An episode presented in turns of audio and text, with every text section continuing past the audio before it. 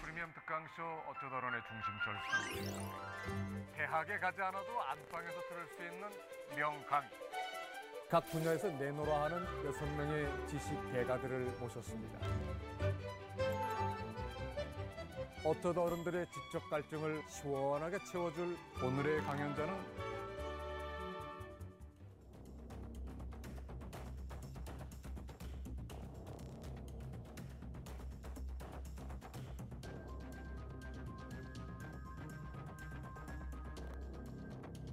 서울대학교 의과대학에서 법의학을 가르치고 있는 유성호 교수입니다.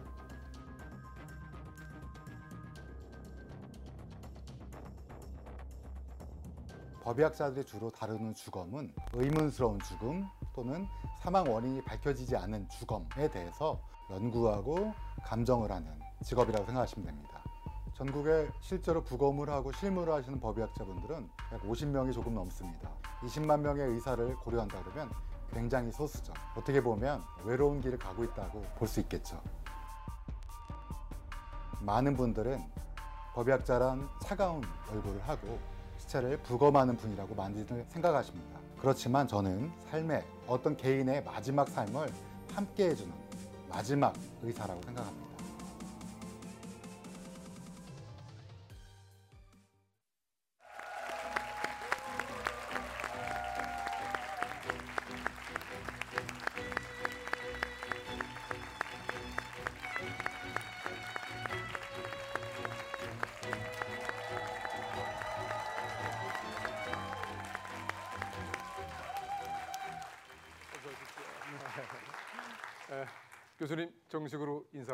부탁드리겠습니다. 네, 서울대학교 법의학 교실의 이성우라고 합니다.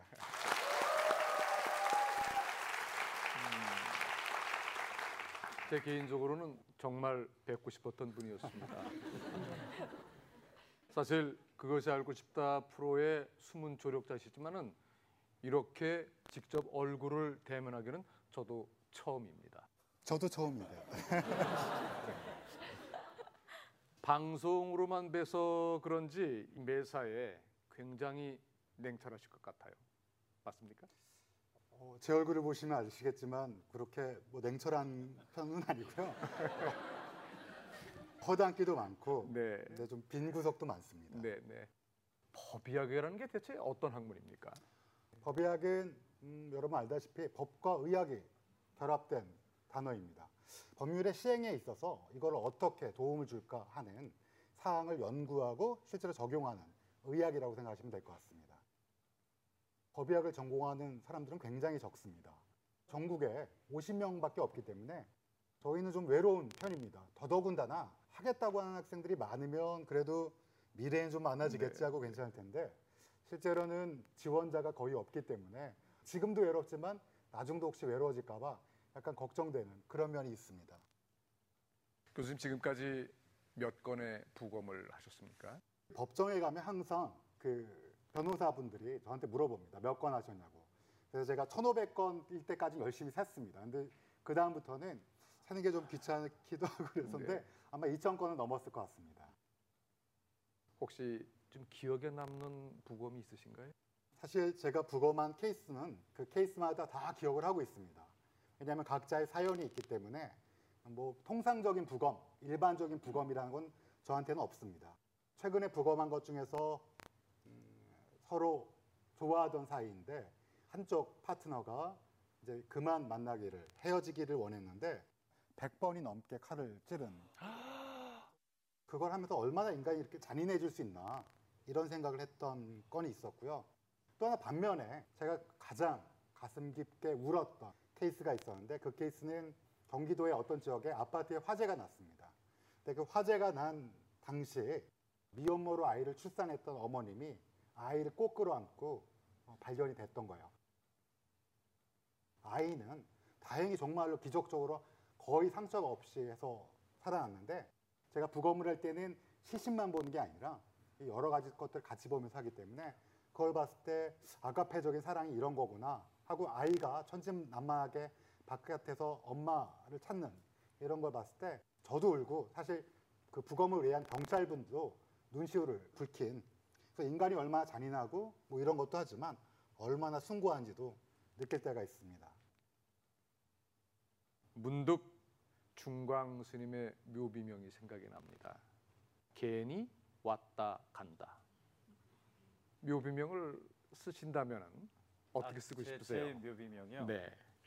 아 제가 얼마 전에 그 애니메이션을 봤어요. 코코라는 애니메이션을 봤는데 거기에 보면 이제 죽은 자들의 세계가 등장을 하더라고요. 그래서 이승에 있는 사람이 기억을 못하면 그 저승에 있는 사람들이 거기에서도 사라져 버리는 그런 내용이었어요. 그래서 저는 기억해줘라고 묘비명을 쓰고 싶습니다.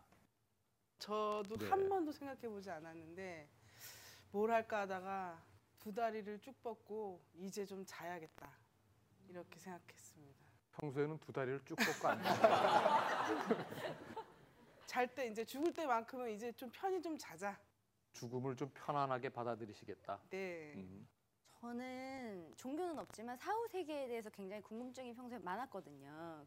근데 이제 죽은 자는 말이 없기 때문에 죽음 앞에 당도해봐야지 진짜 그런 세계가 있는지 없는지 알게 되는 거잖아요. 그런 의미에서 그토록 궁금했던 세, 세상을 향하여 이런 식으로 한번 써보고 싶어요.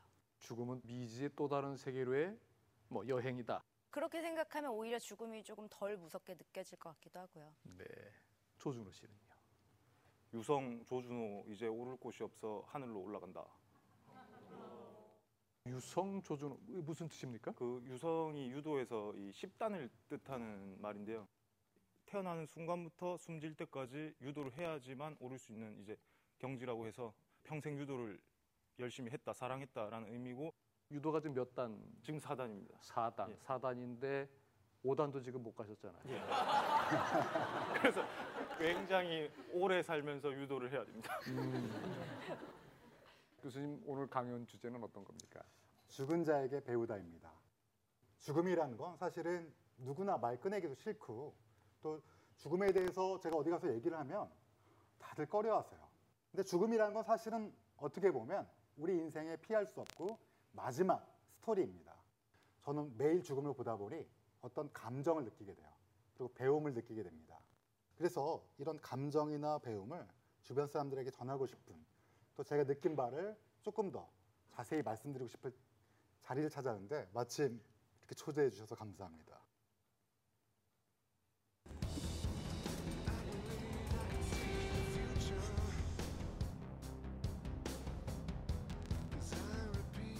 법의학자는 마지막 삶을 함께 해주는 의사라고 생각합니다. 아마 법의학 그러면 CSI 이걸 많이 생각하실 겁니다. 어, CSI를 보면 과학적으로 뭐 여러 가지를 해결하고 있는 거죠. 비슷한 드라마로 우리나라에서는 박신약 씨가 천재법의학자로 나온 사인이라는 드라마가 있었고요. 또 여기 저도 즐겨봤던 박주민 씨 나온 그 신의 퀴즈라는 그때 법의관으로 네. 소장님으로 나오셨죠. 네. 그때 이렇게 직접 해보다 하시고 뭐 이랬던 걸로 네. 제가 기억하고 있는데 그때 사실은 어떻게 네, 드라마니까 돼지 내장을 가지고 부검하는 씬을 찍었었거든요. 그래서 이제 돼지 내장이 거의 사람 신체 내장하고 좀 많이 비슷하다고 하더라고요. 그래서 엄청 어, 굉장히 똑똑한 법의관처럼 막, 막 심장을 썰고 막 그랬었어요. 아니 그때 제가 드라마를 봤을 때 의학 용어도 굉장히 능숙하게 구사하셔갖고 아 근데 그게 너무 용어가 어려워서 너무 고생을 많이 했어요. 그래서 많은 분들이 신의 퀴즈도 그렇고 사인도 그랬고 CSI도 그렇고 이런 걸 보다 보시니까 보통 이렇게 얘기합니다. 혹시 추리하고 어디 경찰이랑 같이 나가서 현장을 뒤지고 돋보기로 셜록 홈즈처럼 보는 게 아니냐. 그래서 가끔은 이 사건에선 범인이 누구냐 이런 것들을 굉장히 저한테 물어봐요. 근데 사실은 제가 아까 법의학이란 무엇이냐고 우리 중심 철수께서 저한테 물으셨는데 그때 대답해 드렸듯이 법률의 시행에 있어서 저희가 도움을 드리는 거지 직접 저희가 뭐 현장에 나가서 물론 가끔은 현장에 나갑니다. 시신을 어떤 상태인지 모르고 시신에 대해서 조언을 드리기 위해서 나가고 시체 감정서와 뭐 또는 뭐 사망 진단서 쓰기 위해 나가긴 하지만 직접 수사를 하는 건 아니라는 거. 그래서 많은 사람들이 이런 생각을 합니다. 법의학은 타살만 하는 거 아니냐고. 우리나라 인구가 얼마나 되죠? 5천만. 5천만. 네, 5천만이 좀 넘습니다. 네. 1년에 몇 명이나 사망하실 것 같나요? 1년에 한 27만 명에서 28만 명이 사망합니다. 물론 태어나는 건 그것보다 많아요. 아직은 저출산이지만 아직까지는 우리나라가 출산이 사망자보다 많은데 근데 그 중에 타살 사건은 얼마나 될까요? 3만 명? 그 28만 명 중에 3만 명이 타살이면 어, 아마 그 엘살바도르나 아니면 베네수엘라를 훌쩍 뛰어넘는 그렇게 많지는 않고요. 500명이 안 됩니다. 네, 그러니까 많았던 해는 500명이 살짝 넘었는데 2016년도 기준으로는 500명이 안 됩니다. 그러니까 우리나라 인구가 5천만 명으로 계산하면 사실은 5,100만 명이 조금 넘었지만 5천만 명으로 계산하면 1년에 10만 명당 한 명이 안 돼요. 0.7에서 0.9로 왔다 갔다 합니다. 그러니까 생각보다는 우리나라가 굉장히 안전한 나라예요. 아 그러네요. 비교하고 싶은 나라 혹시 있으신가요? 미국 한번 비교해 볼까요? 미국은 꼭 비교해 보고 싶잖아요, 항상. 선진국이니까. 그러면 얼마나 될까요? 뭐 미국도 연마다 바뀝니다. 인구가 훨씬 많으니까 우리보단 살인 사건이 많겠죠. 10만 명당 한 4명 정도 됩니다. 3.5, 4명. 비율로 보면 우리가 4분의 1이나 훨씬 적은 거죠. 그 다음에 또 비교하고 싶은 나라 있으신가요? 영원한 숙적. 일본? 일, 네, 일본. 근데 일본 우리보다는 좀 낮아요. 그러니까 일본도 0점대고 일본, 대만, 극동아시아 쪽에 나라들이 좀 안전하고요. 그 다음에 저기 여러분 뭐 북유럽 이런 쪽이 좀 안전합니다. 근데 이제 조금 혼란스러운 나라는 중남미가 굉장히 좀 위험합니다. 특히 중미 지역이 제가 아까 말씀드린 베네수엘라라든지 뭐 엘살바도르, 온두라스 이런 나라들은 10만 명당 40명, 50명 이렇게 됩니다. 우리나라는 10만 명당 한 명이 안 되는데 1년에 생각보다 굉장히 문제죠. 아까 말씀드렸다시피 법의학자 몇 명이라고요, 우리나라에? 50명이 50명쯤 됩니다. 그건 이제 은퇴하신 분들 빼고 50명쯤 되는 거예요. 그러면 살인 사건은 1년에 500건이라고 치면 한 사람당 몇 건만 하면 돼요? 10건. 10건. 그럼 10건만 하고 놀까요? 그렇지 않습니다. 제가 작년에 한 200건을 좀 넘게 부검을 했습니다. 근데 제가 한 사건 중에 물론 살인 사건도 있었지만 대부분 어떤 사건이냐? 원인을 알 수 없는 죽음 더하기 자살 건이 많습니다. 아니 자살을 왜 부검하냐 그러는데 진짜 자살인지 아닌지는 사실은 알기가 좀 어렵지 않겠습니까?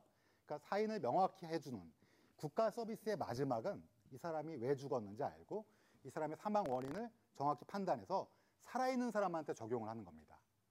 어떻게 적용을 할까요? 만약에 암으로 돌아가신 분이 많으면 우리의 한정된 세금을 어디다 써야겠어요? 암 예방이라든지 암 치료를 위해서 써야 되고 만약에 우리나라가 치안이 불안하다, 타살이 많다, 그렇지 않다고 말씀드렸지만 그렇다면 치안 쪽에 좀 더 많은 투자를 해야 되고 뭐 이런 자원의 재분배가 이루어져야 되기 때문에 개인적으로나 국가적으로 중요한 문제입니다.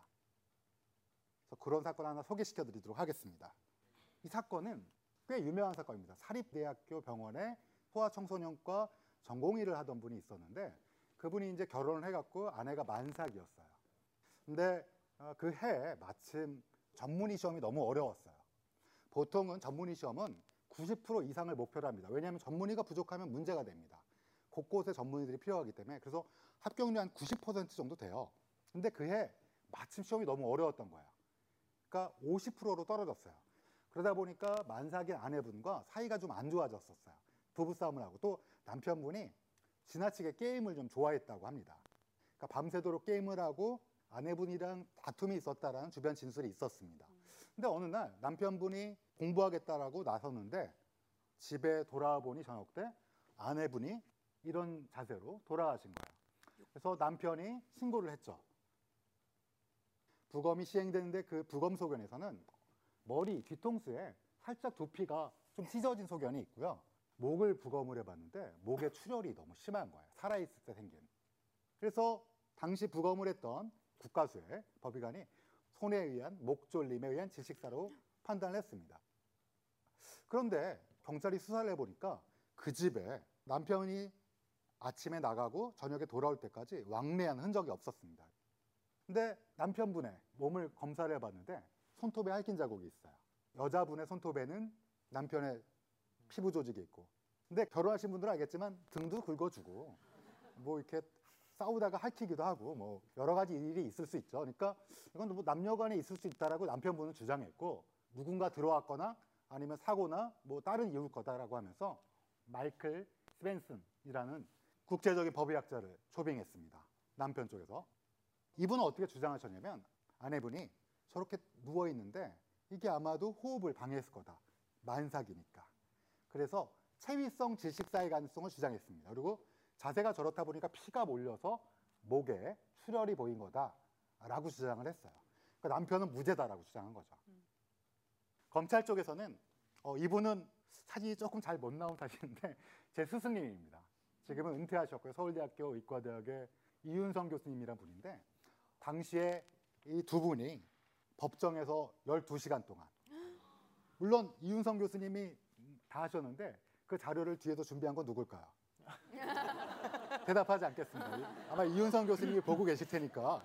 근데 어찌 됐든 그 12시간 동안 치열한 공방을 했고 우리의 부검의 세계적인 수준이기 때문에 또 정확한 진단을 바탕으로 한 거기 때문에 그게 받아들여졌고 이분은 나중에 본인의 실수의 가능성을 인정하고 돌아갔습니다. 그래서 결론적으로는 유죄 판결이 났고 어, 많은 형량이 추가됐죠. 박종철 고문치사 사건을 알고 계실 겁니다.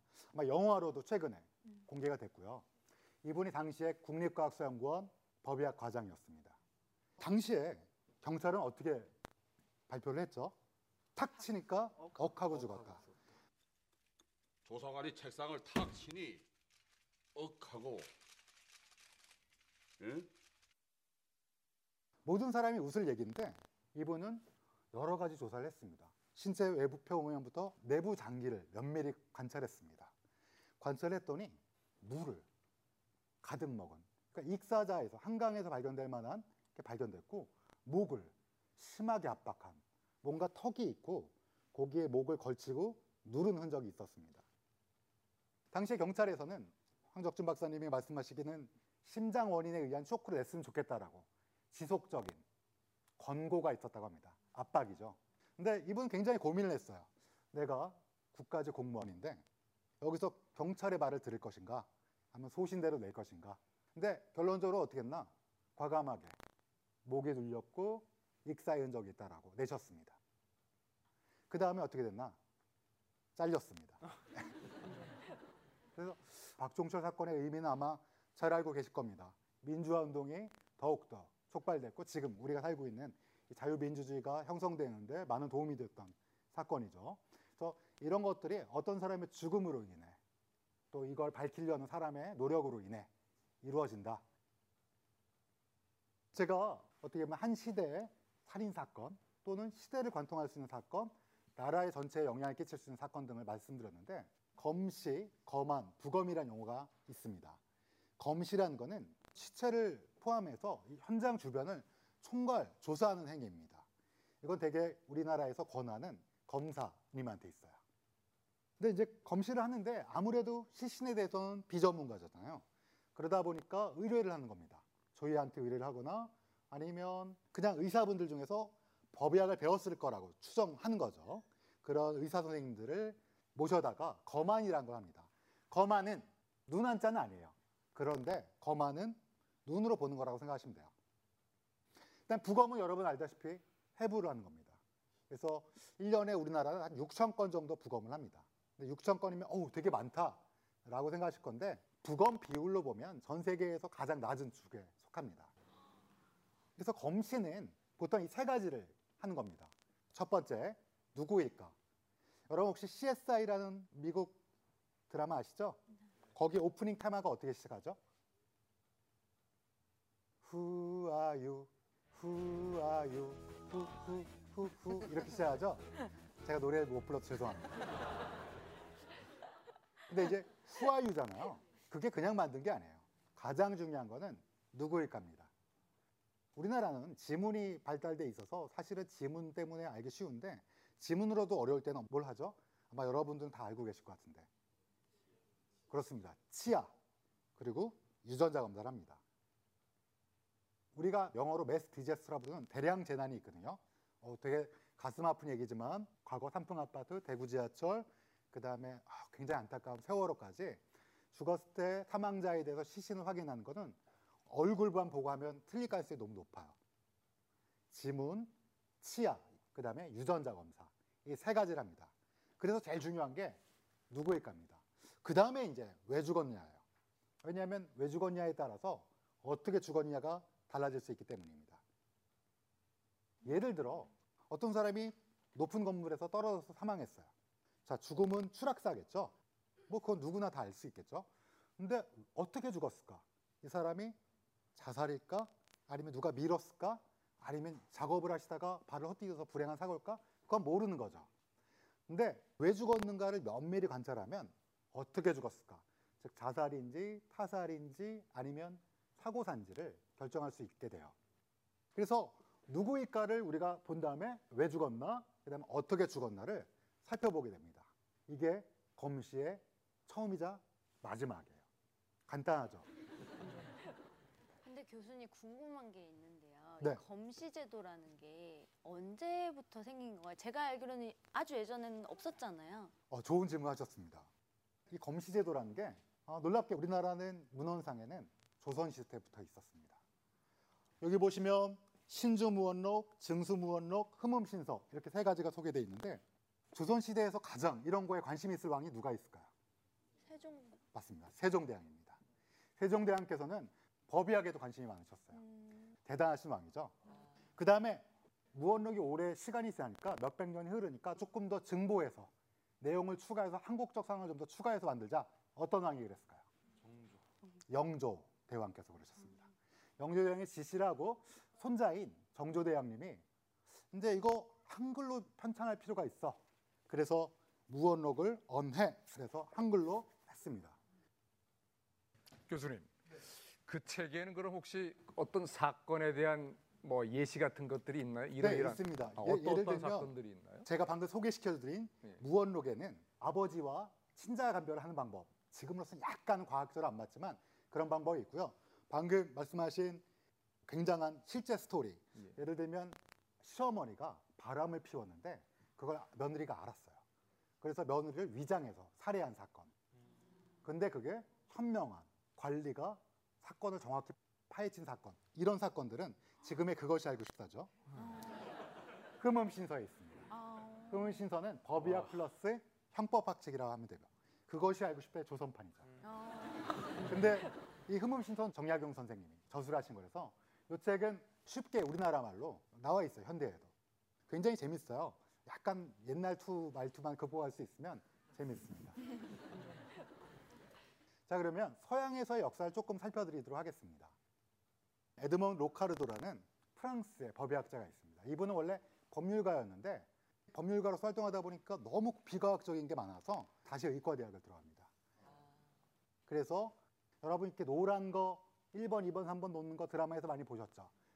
그런 것들, 과학적인 방법론을 초석을 마련하신 분이에요.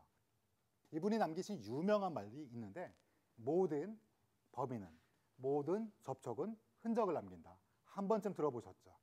이분이 말씀하신 거예요. 그래서 이분이 현대 법의학의 기초를 쌓으셨다라고 보시면 됩니다. 법의학자들은 대부분 병리학자입니다. 병리학이 뭐냐면 병의 이치를 추구하는 학문이에요. 근데 여러분 내시경 같은 거 받아보신 적 있으시죠? 네. 그러면 선생님이 일주일 뒤에 검사 결과 나오면 아 양성입니다. 염증이 좀 심하시네요. 뭐 이런 얘기 들어보셨을 거예요. 근데 그거는 그 선생님이 직접 검사하는 건 아니고 현미경으로 이 조직을 검사하는 의사들이 따로 있습니다. 이걸 병리학자, 병리과 의사라고 합니다. 여러분 수술 받으시면 어디를 딱딱 이렇게 절제를 하는데 이 절제 부분에도 병이 있으면 안 되잖아요. 이 절제 부분 깨끗한지를 또 병리학자한테 보냅니다. 수술실 한켠 구석에서 병리학자는 현미경으로 보고 깨끗합니다. 그러면 외과 의사가 마음 놓고 딱 봉합을 하고 닫을 수 있는 거죠. 법의학에는 뭐 사실은 굉장히 여러 분야가 있습니다. 치아만 하시는 분들도 있고요. 또 저희가 많이 하는 유전학, 법의 유전학이라고 그래서 이 아이가 누- 누구 아이냐 또는 이 정액이 또는 이 차액이 누구 건가 이런 거를 전공하시는 선생님들도 계시고 법의 독성학이라고 그래서 독극물에 관해서 또 하시는 분들도 있습니다. 그래서 또 법의 곤충학이라고 그래서 그 곤충, 돼지를 갖고 실험하는데 지금도 어디서 돼지 갖고 실험하시는 어, 분도 있습니다. 한 가지 좀 흥미로운 사실을 말씀드릴게요. 예를 들어 시신이 외기, 공기 중에 노출돼 있으면 가장 먼저 오는 곤충은 뭘까요? 제가 그 기사에서 봤는데 죽기를 기다리는 곤충이 파리라고 하더라고요. 음. 그래서 시체가 되면 제일 먼저 가서 시체에다가 알을 이제 금파리가 어, 법의학에 관심 있으셨군요. 알을 낳는다고 해서 가장 먼저 파리가 시체한테 접근하지 않을까 생각을 맞습니다. 정확히 맞추셨어요. 그러니까 이제 검정 금파리가 보통은 제일 먼저 옵니다. 24시간 이내에 알을 까게 되는 거죠. 시신에. 이게 한 2주 정도 계속 사이클을 돌면서 파리가 번식을 하고 난 이후에는 그 다음에는 딱정벌레들이 옵니다. 딱정벌레들이 와서 보다 단단한 조직 중에 뭐 근, 인대, 근육 중에서도 이렇게 붙어 있는 근육들을 어, 시식하게 되는 거죠. 그 다음에 이제 뭐 잡식성인 뭐 개미라든지 뭐 이런 것들이 나중에 오게 됩니다. 그러면 이거 갖고 뭘 할 수 있을까요? 시간. 맞아요. 여기 계신 분들은 굉장히 지망생들이세요. 법의곤충학은 사실은 굉장히 오래된 학문이에요. 13세기 중국에서 어떤 사람이 죽었는데 외적 원인에 의해 사망했어요. 근데 그거를 밝히려고 수령이 막 노력했는데 그 흉기를 찾아갖고 범인까지 잡았어요. 어떻게 알아냈을까요? 제가 방금 뭘 가르쳐 드렸죠? 곤충이요. 곤충. 그렇죠. 네. 곤충이 갈가 먹은 흔적을 찾았나요? 아, 시신에서요? 네. 아니요. 그렇진 않았습니다. 흉기와 관련돼 있습니다. 날카로운 흉기로 이 속살이 드러나야 파리가 꼬이기 쉬운 거 아닌가요? 아, 그런 것도 있고요. 점점 이제 대답은 고어해지는. 흉기는 낫이었어요. 근데 그 흉기를 어떻게 찾았냐? 그 흉기에 파리가 꼬이는 겁니다. 아, 고을 수령이 자 왠지 날카로운 흉기에 의해서 죽은 것 같은데 자 다들 집에 있는 낫 가지고 와라. 그래서 세워놓은 거야.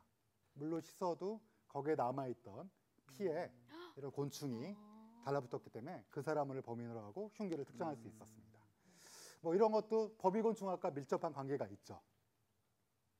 왜 이 말씀드리냐면 송나라 때 조금 특이한 관리가 시신에 관심을 갖기 시작한 거예요.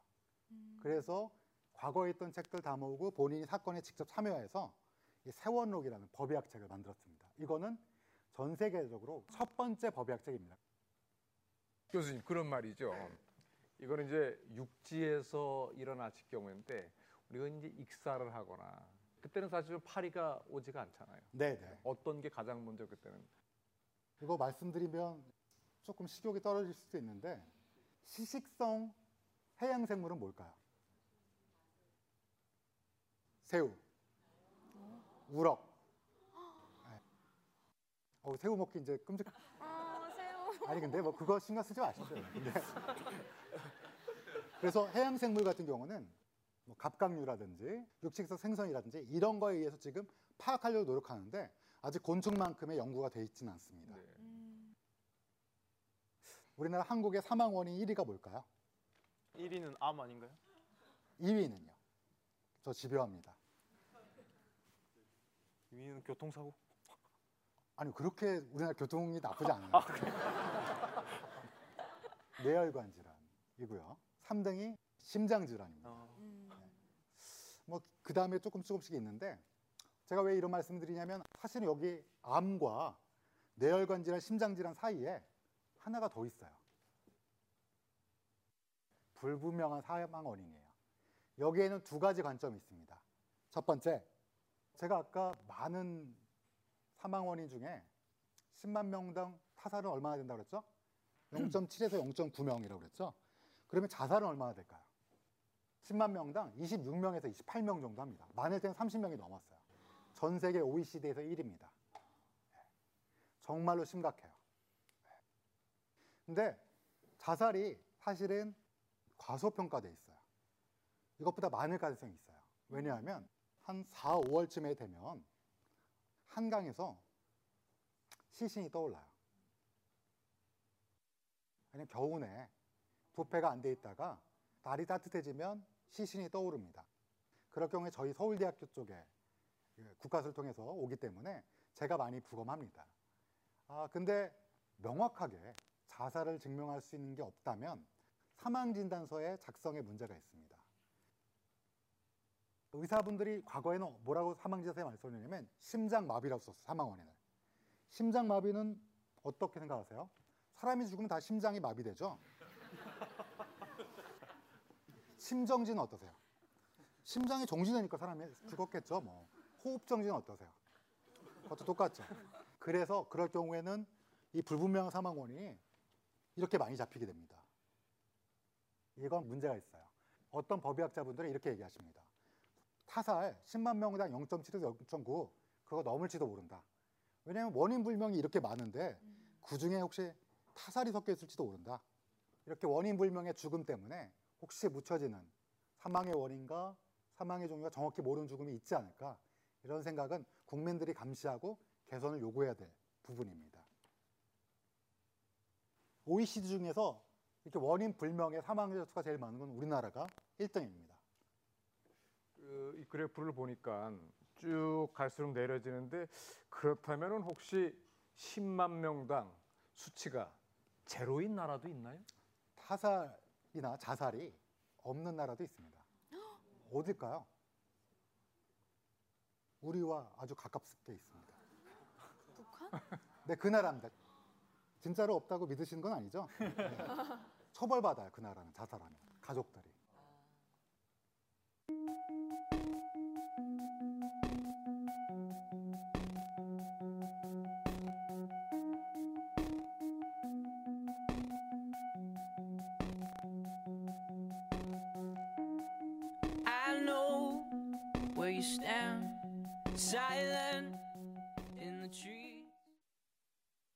여러분 오늘 해가 몇 시에 뜬지 아십니까? 우리가 검색창에 치면 자기가 사는 동네에 해 뜨는 시각과 해 지는 시각을 정확히 알 수 있어요. 우리의 삶과 죽음은 과거에는 이렇게 명확했어요. 과거에는 어땠습니까? 흥례흥례하고 태어나면 태어났구나. 그리고 사망하면 숨을 안 쉬고 돌아가셨구나. 이렇게 생각을 했어요. 챔프 최효삼 이분은 권투 선수였어요. 근데 어느 날 권투 경기를 하시고 갑자기 링에서 쓰러지신 거예요. 의식이 없이. 그래서 병원으로 모시고 왔는데 뇌사 상태에 빠졌습니다. 심장은 지금 뛰고 있지만 뇌가 이미 돌이킬 수 없이 사망했기 때문에 이제 심장도 곧 멈춰요.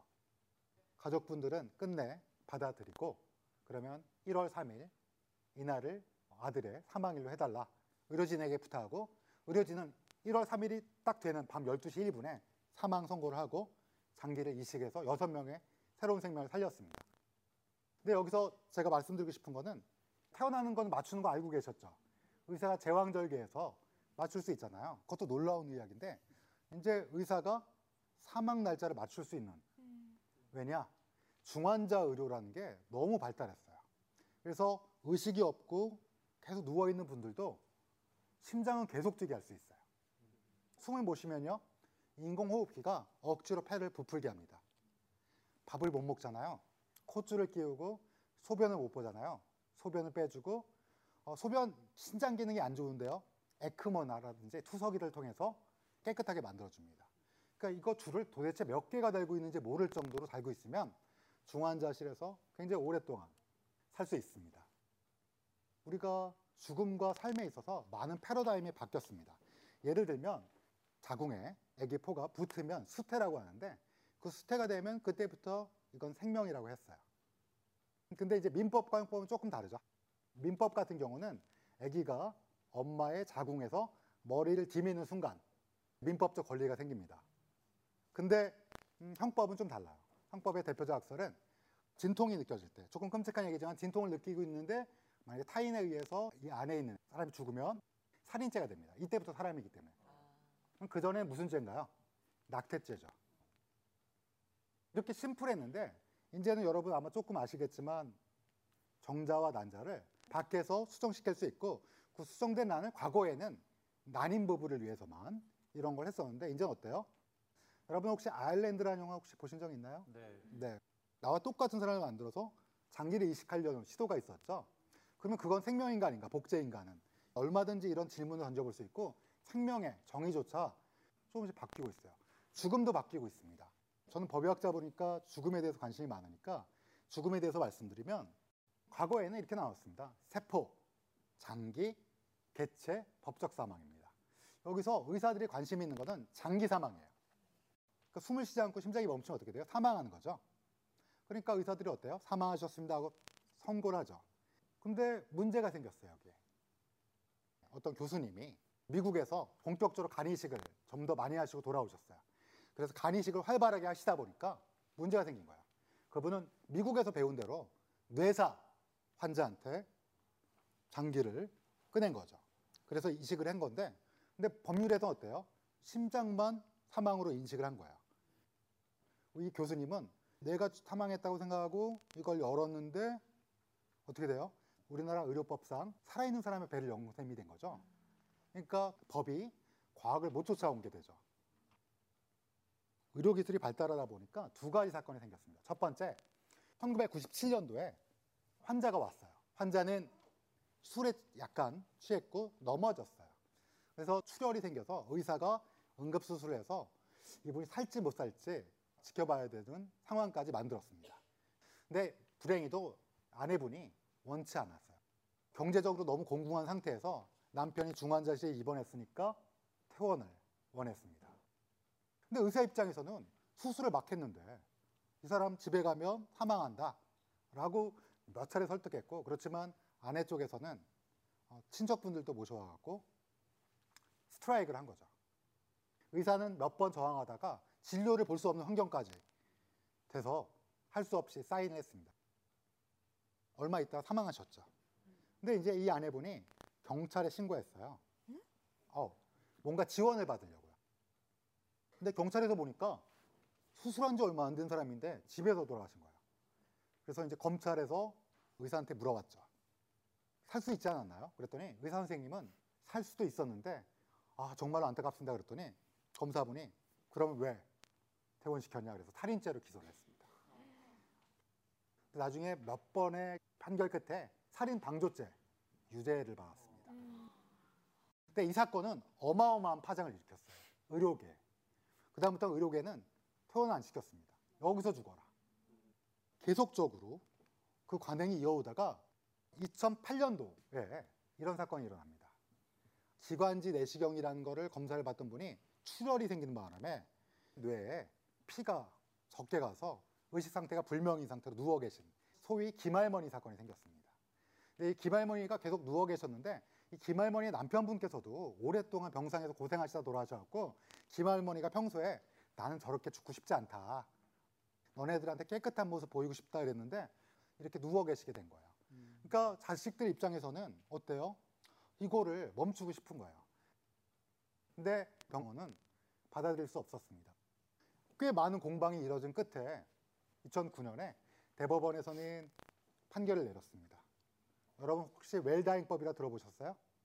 그게 돌이킬 수 없는 질환에서 인간의 존엄성을 해치는 무의미한 연명 의료는 할 필요가 없다라는 거예요. 인간의 존엄성, 돌이킬 수 없는 병변, 무의미한 연명 의료. 이 세 가지 키워드고 대한의사협회에 빨리 가이드라인을 만들고 법을 정할 수 있게 촉구했습니다. 결론적으로는 2018년 2월부터 웰다잉법이라고 해서 법이 통과된 겁니다. 음, 제가 이런 말씀을 드리는 과정에서 한 가지 또 강조드리고 싶은 거는 대법원 판결이 한창 나오기 직전에 김수환 추기경께서 돌아가셨어요. 근데 김수환 추기경께서는 돌아가시기 전에 이렇게 말씀하셨다고 합니다. 어, 의사 선생님들 애써 저를 살리시지 마시고 DNR, Do Not Research State, 우리나라 말로는 심폐소생술을 안 하셔도 됩니다. 전 신을 만나러 가는 게 두렵지 않습니다. 준비가 됐습니다. 이렇게 얘기했어요. 그리고서 호흡이 멈췄습니다. 근데 의사들은 반사적으로 딱 멈춘 순간 뛰어듭니다. 위로 올라타서 하는 거 살렸어요. 응급소생술로. 그러니까 김수환 주임께서 깨어난 다음에 뭐라고 하셨냐? 하지 말라니까! 라고는 안 하셨고요, 당연히. 음, 다시 안 하셔도 됩니다. 하라고 말씀하셨어요. 음, 그래서 다시 혼수 상태에 빠지셨을 때, 심장이 멈추셨을 때 의사들은 정진석 추기경님께 전화를 걸어서 이렇게 고인의 뜻을 받들자라고 했어요. 그때 그 다음날 신문에 어떻게 나왔냐? 김수환 추기경 존엄사 선택이라고 나왔습니다. 근데 가톨릭계는 굉장히 반발했어요. 왜냐? 존엄사라는 거는 약간 양가적인 의미가 있어요. 존엄사 그러면 왠지 death with dignity니까 내가 위험이 있을 때 이상한 모양을 보이기 싫다라는 거와 일맥상통하지만 근데 이게 사실은 이 사람과 연관이 있어요. 이 사람 누구냐면 잭 케버키안이에요. 저와 같은 패톨로지스트, 병리학자예요. 이분은 뭘 했냐면 이 기구 약간 조악해 보이죠? 이 기구가 뭐냐면 세나트론이라고 세나는 죽음이란 뜻입니다. 트론은 세 가지란 뜻이고 죽음의 기계예요. 그래서 이분이 진찰을 합니다. 췌장암 알기군요. 하고 자기가 다 살펴본 다음에 어, 3개월 남으셨군요. 그분이 너무 고통스럽습니다. 빨리 가고 싶습니다. 이러면 이분이 이걸 설치해 줍니다. 이 세 가지 기계는 뭐가 들어있냐면 여기에는 여러분 쉽게 아는 생리식 염수, 포도당 용액 그런 게 들어있고 여기에는 잠 오는 약, 수면제가 들어있습니다. 여기에는 독극물이 들어와 있어요. 그럼 이거를 버튼을 탁 누르는 순간 처음엔 생리식 염수가 혈관을 통해 들어옵니다. 그 다음에 수면제가 들어옵니다. 그 다음에 잠자고 있을 때 독극물이 들어와요. 근데 이분은 이걸 설치해주고 나갑니다. 그러면 누가 선택하냐? 그분이 거예요. 그래서 이게 미국에도 그것이 알고 싶다가 있습니다. 비슷한 60 미니츠라고 그런 방송 프로그램에서 이걸 보도한 거예요. 이런 의사가 있다. 나쁜 의사가. 그래서 별명이 닥터 데스가 됐어요. 그래서 검찰에서 이 사람이 설치해준 사망자의 모든 기록을 검토해서 잘못 판단한 게 있다라고 해서 맨슬러터, 모살죄로 해서 이분을 잡아 넣었어요. 그래서 이분은 8년 뒤에 보석으로 나왔습니다. 그 다음에 후회하지 않는다는 글을 쓰고 돌아가셨어요. 근데 이 사건이 무슨 영향을 끼쳤냐면 어떤 사람들에겐 분노, 의사가 어떻게 환자를 죽일 수 있냐는 분노를 일으켰지만 어떤 사람들에겐 죽을 수 있는 권리를 준 의사가 아니냐라고 한 거예요. 그래서 1997년도에 미국의 오레건주에서 Death with Dignity Act, 우리나라 말로는 존엄사법이란 거를 만들었습니다. 여기에서는 두 명 이상, 세 명쯤 되는 의사가 질환이 돌이킬 수 없는 질환입니다. 3개월 남았습니다. 그리고 정신과 의사가 와서 우울증이 아니에요. 여러 번 확인했고 나는 이제 그만 우리 가족과 맛있는 식사를 하고 버튼을 누르고 싶다라고 하는 거예요. 물론 누구나 다 버튼을 누르는 건 아니에요. 한 반 정도는 버튼을 누르지 않아요.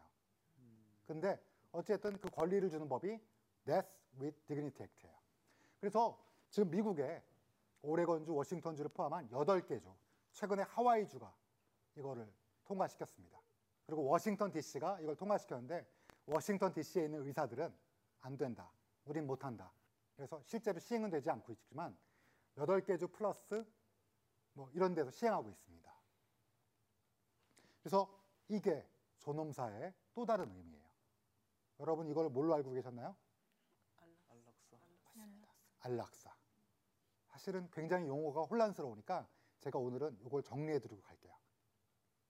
안락사라는 것은 사실은 죽을 수 있는, 죽음을 선택할 수 있는 권리인데 안락사에 대해서 나쁘게 생각하시는 분도 많아요. 안락사를 외국말로 따면 유, 테이네이지아입니다. 테네이지아는 죽음이라는 뜻이고 유는 유토피아 할 때, 좋다라는 뜻이에요. 행복한. 근데 좋은 죽음인데 왜 나쁜 뜻을 알고 있냐면 아마도 세계 제2차 세계대전 때 아우슈비츠로 상징되는 대량 뭐 집시, 유태인, 그 다음에 장애인들에 대한 무차별적인 나치의 그런 그것 때문에 아마 굉장히 안 좋은 이미지를 갖고 계신 분도 있을 거예요. 그렇지만 이제는 죽음을 선택할 권리에 대해서 생각해 볼 때가 됐습니다. 레이드 제임스 네. 어떻게 생각하십니까? 저는 죽음을 선택할 권리를 본인에게 줬으면 좋겠다는 입장이에요. 저도 죽음을 선택할 권리를 누구나 가졌으면 좋겠어요. 제가 생각할 때는 두 분의 대답은 연명에 대한 대답이신 것 같고요. 맞아요. 네. 네. 저 죽음을 선택할 권리가 나한테 누구에게나 있다. 그러면 자살 또한 그게 뭐 어떻게 보면 합리화가 되는 맞습니다. 것 같아요. 우리가 지금까지 얘기한 거는 어쩔 수 없는 신체적 상황에서 얘기한 건데 스스로 자살하는 거는 사실은 다른 얘기입니다. 그래서 대부분 자살하는 원인의 첫 번째는 개인의 문제 해결을 자신 스스로 부채감이죠. 가족이나 사회에 대한 부채감이 있는 상태에서 하게 되는데 WHO의 보고에 의하면 한 사람이 자살하게 되면 주변 6에서 9사람이 큰 영향을 받습니다. 그래서 개인적 해결이 전혀 되지 않습니다. 저는 자살한 사람의 유가족을 많이 봤습니다. 진심으로. 근데 그 어느 하나도 해결된 적은 없습니다. 오히려 문제가 커지고 꼭 전염성은 아니지만 분명히 심리적으로 엄청난 영향을 끼치게 됩니다. 두 번째는 사회에서 소외된, 그러니까 자기가 분리되었다고 생각하는 우리나라에서 노인 자살이 너무 많아요. 노인 자살이 많은데 대부분 어디서 일어나냐면 WHO의 보고에 의하면 한 사람이 자살하게 되면 주변 6에서 9사람이 큰 영향을 받습니다. 그래서 개인적 해결이 전혀 되지 않습니다. 저는 자살한 사람의 유가족을 많이 봤습니다. 진심으로. 근데 그 어느 하나도 해결된 적은 없습니다. 오히려 문제가 커지고 꼭 전염성은 아니지만 분명히 심리적으로 엄청난 영향을 끼치게 됩니다. 두 번째는 사회에서 소외된, 그러니까 자기가 분리되었다고 생각하는 우리나라에서 노인 자살이 너무 많아요. 노인 자살이 많은데 대부분 어디서 일어나냐면 농어촌 지역, 한적한 데 생깁니다. 우리는 서울이 많을 것 같잖아요. 그렇지 않아요. 주변에 어떤 소속감이나 이런 게 없이 소외감이 되면 문제가 되는 거죠. 그럼 아시겠지만 우리가 너무 빨리 발전했잖아요. 그러다 보니 노인분들이 소속감이 떨어지는 건 분명합니다. 여러분 젊은 사람들과 섞이기도 어렵고 왜 우리가 흔히 얘기하는 꼰대라고 치부하다 보면 소속감이 너무 떨어지다 보니까 문제가 생길 수 있어요. 그래서 이건 사회적인 문제다. 우리나라 30명이 넘었어요. 10만 명당. 근데 지금은 25명까지 떨어뜨렸는데 지금도 너무 많아요. 일본의 더블 스코어예요. 여러분 일본 가끔 우울해 보이기도 하잖아요. 근데 우리나라가 훨씬 더 우울한 나라예요. 이거는 여러분들 혹시 국가에서 사회적 계층에 쓸 때 조금 더 감시의 눈길을 보내고 효용성 있게 쓸 수 있게 감시하는 것도 우리가 같이 사는 사람들, 소중한 사람들이 오랫동안 살게 하는 중요한 거니까 이런 것들도 반드시 여러분들이 갖고 계시길 바랍니다. 그땐 잘 몰랐고 그래서 무모했고 또 그래서 아름다웠던 것 같아. 상처를 주고받고 하는 게 사람이고 굳이 그걸 겁내진 않았던 것 같아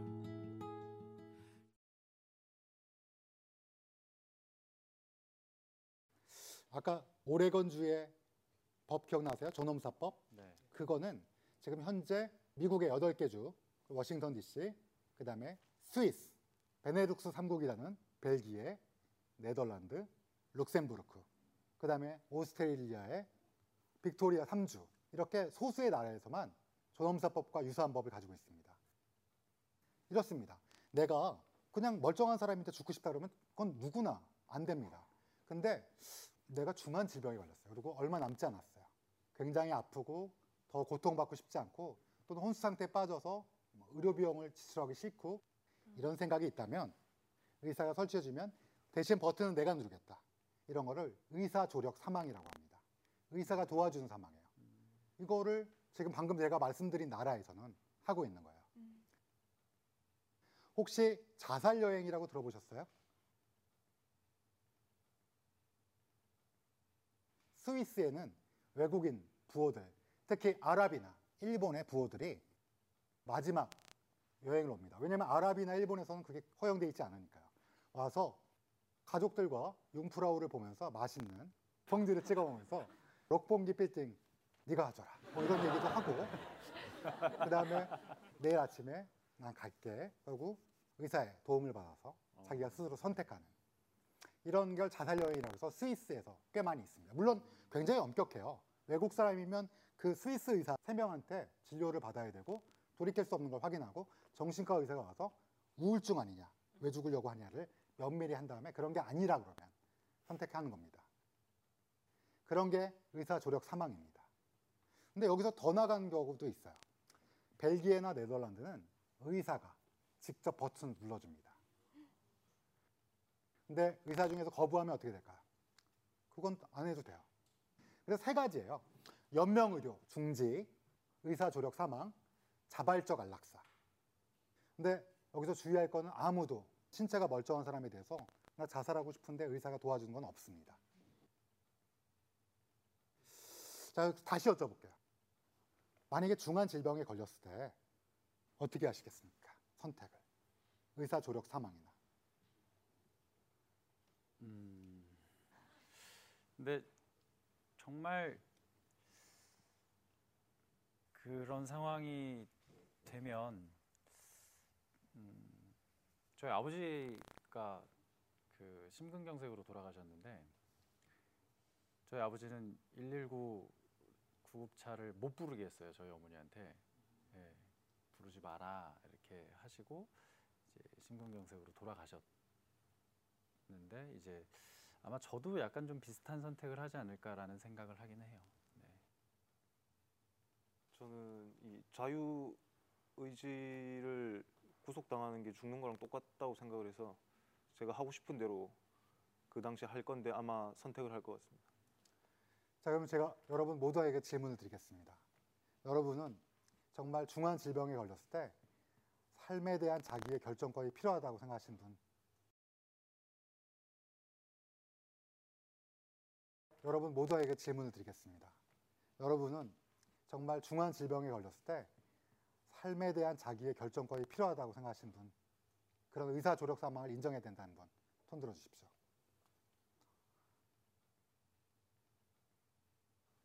반대한다 손 들어 주십시오.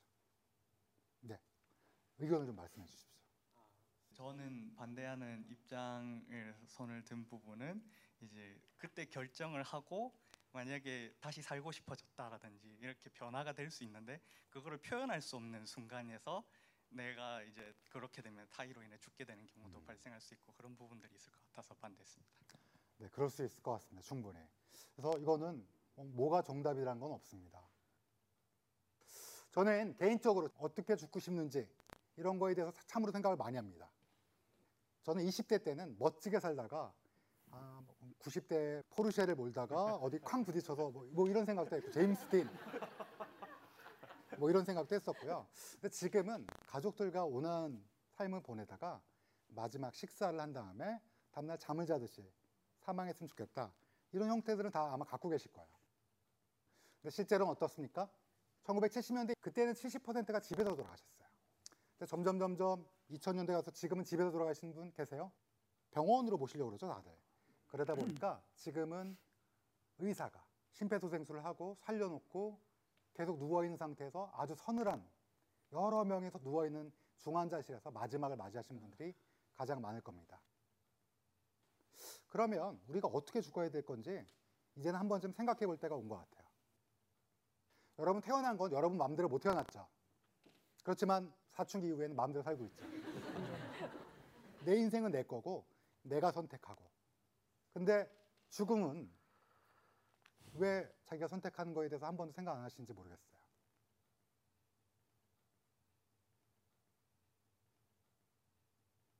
우리의 인생을 진짜 마지막으로 어떻게 결정할 건지 생각해 볼 필요가 있습니다. 저는 그래서 저희 아이한테 이런 얘기를 했어요. 저는 사실 수의가 싫어요. 가족분들이 돌아가셨을 때 저희 할머니 돌아갔을 때 했는데 난 그 옷 이렇게 싫더라고요. 꺼끌꺼끌하고 한 번도 안 입어본 옷을 뭘 입나 그래서 저는 제가 결혼할 때 유일하게 갖고 있는 조지 를 딱한벌 있는데 지금 살이 쪄갖고 못 입는데 그거를 이제 억지로 우리 아들한테 끼워 넣어라. 아빠는 그게 좋다. 내가 살이 찌는 바람에 입어보지도 못했지만 아빠 죽을 때 수의 입히지 말고 그거 입혀라. 그 다음에 아빠 좋아하는 벨트 있지? 그 다음에 지갑은 꼭 같이 넣어줘라. 노자돈. 양말은 하얀색 안 돼. 뭐 이렇게 얘기를 합니다. 어, 그리고 아빠가 사전 연명 의료 계획서라 이런 거 다 준비할 테지만 혹시나 아빠의 인생에 있어서 불의에 어떤 일이 있으면 너와 엄마가 결정하되 아빠의 의견을 평소에 충분히 얘기했으니 그걸 갖고 얘기해라. 근데 고등학생 아들한테 이 얘기를 하면 피식하고 뭐 콧방귀만 깨고 들어가는데 아마 듣긴 했을 거야. 근데 여러분들도 이제는 종활이라고 그럽니다. 앞으로 사회는 어떻게 변할지 몰라요. 지금 연명으로 중지는 법으로 통과됐고 아직 자발적 안락사라든지 의사 조력 사망은 어떻게 될지 모르겠지만 우리가 우리의 인생을 어떻게 끝낼 때 그 스토리는 미리 계획을 하는 것은 굉장히 중요합니다. 제가 사실 원기준 배우님 팬이에요. 아유, 네. 네, 네. 그래서 오늘 봤는데 너무 잘생기셨는데 네. 질문이 이상해서 죄송합니다. 어떻게 죽고 싶으시죠?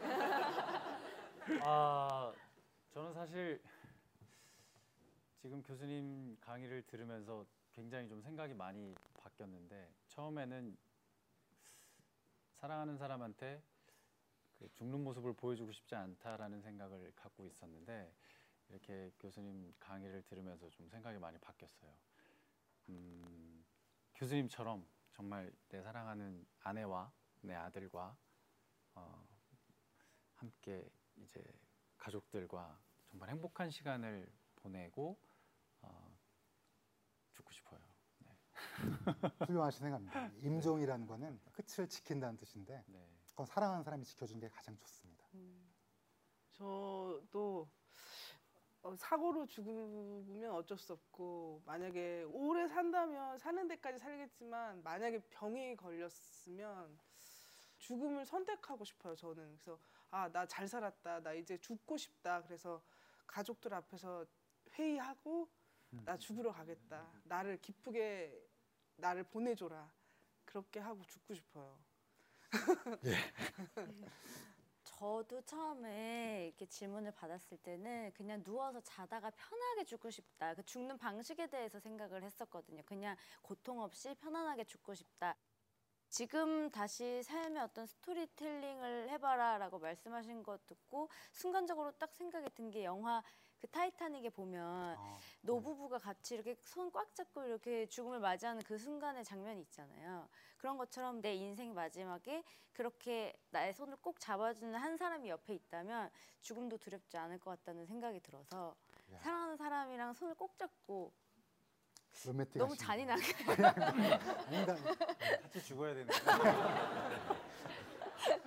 우리 조 교수님은 네, 저는 95세쯤 95세. 95세. 이제 제 고향 부산 다대포 앞바다에서 그 지는 해를 사랑하는 사람과 같이 보면서 조용히 지고 싶습니다. 아, 네. 음. 예정대로는 잘 안 됩니다. 여러분, 까르페디엠이란 말 들어보셨어요? 오늘의 최선을 다하고 즐기자. 근데 사실은 그 앞에 한 마디가 더 있어야 돼요. 메멘토 모리. 죽음을 항상 기억하라. 우리가 유한하다는 걸 알면 오늘 하루도 정말 최선을 다해 살 수 있고 그리고 저는 집사람한테 화를 안 냅니다. 왜냐하면 집사람 얼굴을 가만히 보고 있으면 음, 예뻐요. 왜냐하면 우리 인생은 유한하기 때문에 저는 매일 죽음의 dead face도 보지만 사실 살아있는 사람이 얼마나 소중해요. 우리 인생은 유한한데 365일로 따지면 30년이라도 얼마 안 돼요, 만일. 근데 그 하루하루가 얼마나 소중해요. 유한한 인생에서. 싸울 필요 없고요. carpe diem을 하되 다만 memento mori. 우리에겐 반드시 끝이 있다는 걸 알면 주변 사람들에게 갑질하거나 막 소리지르거나 주변 사람들에게 화를 내거나 그럴 필요가 없어집니다. 그 사람의 인생도 유한하고 나처럼 소중하다는 걸 알면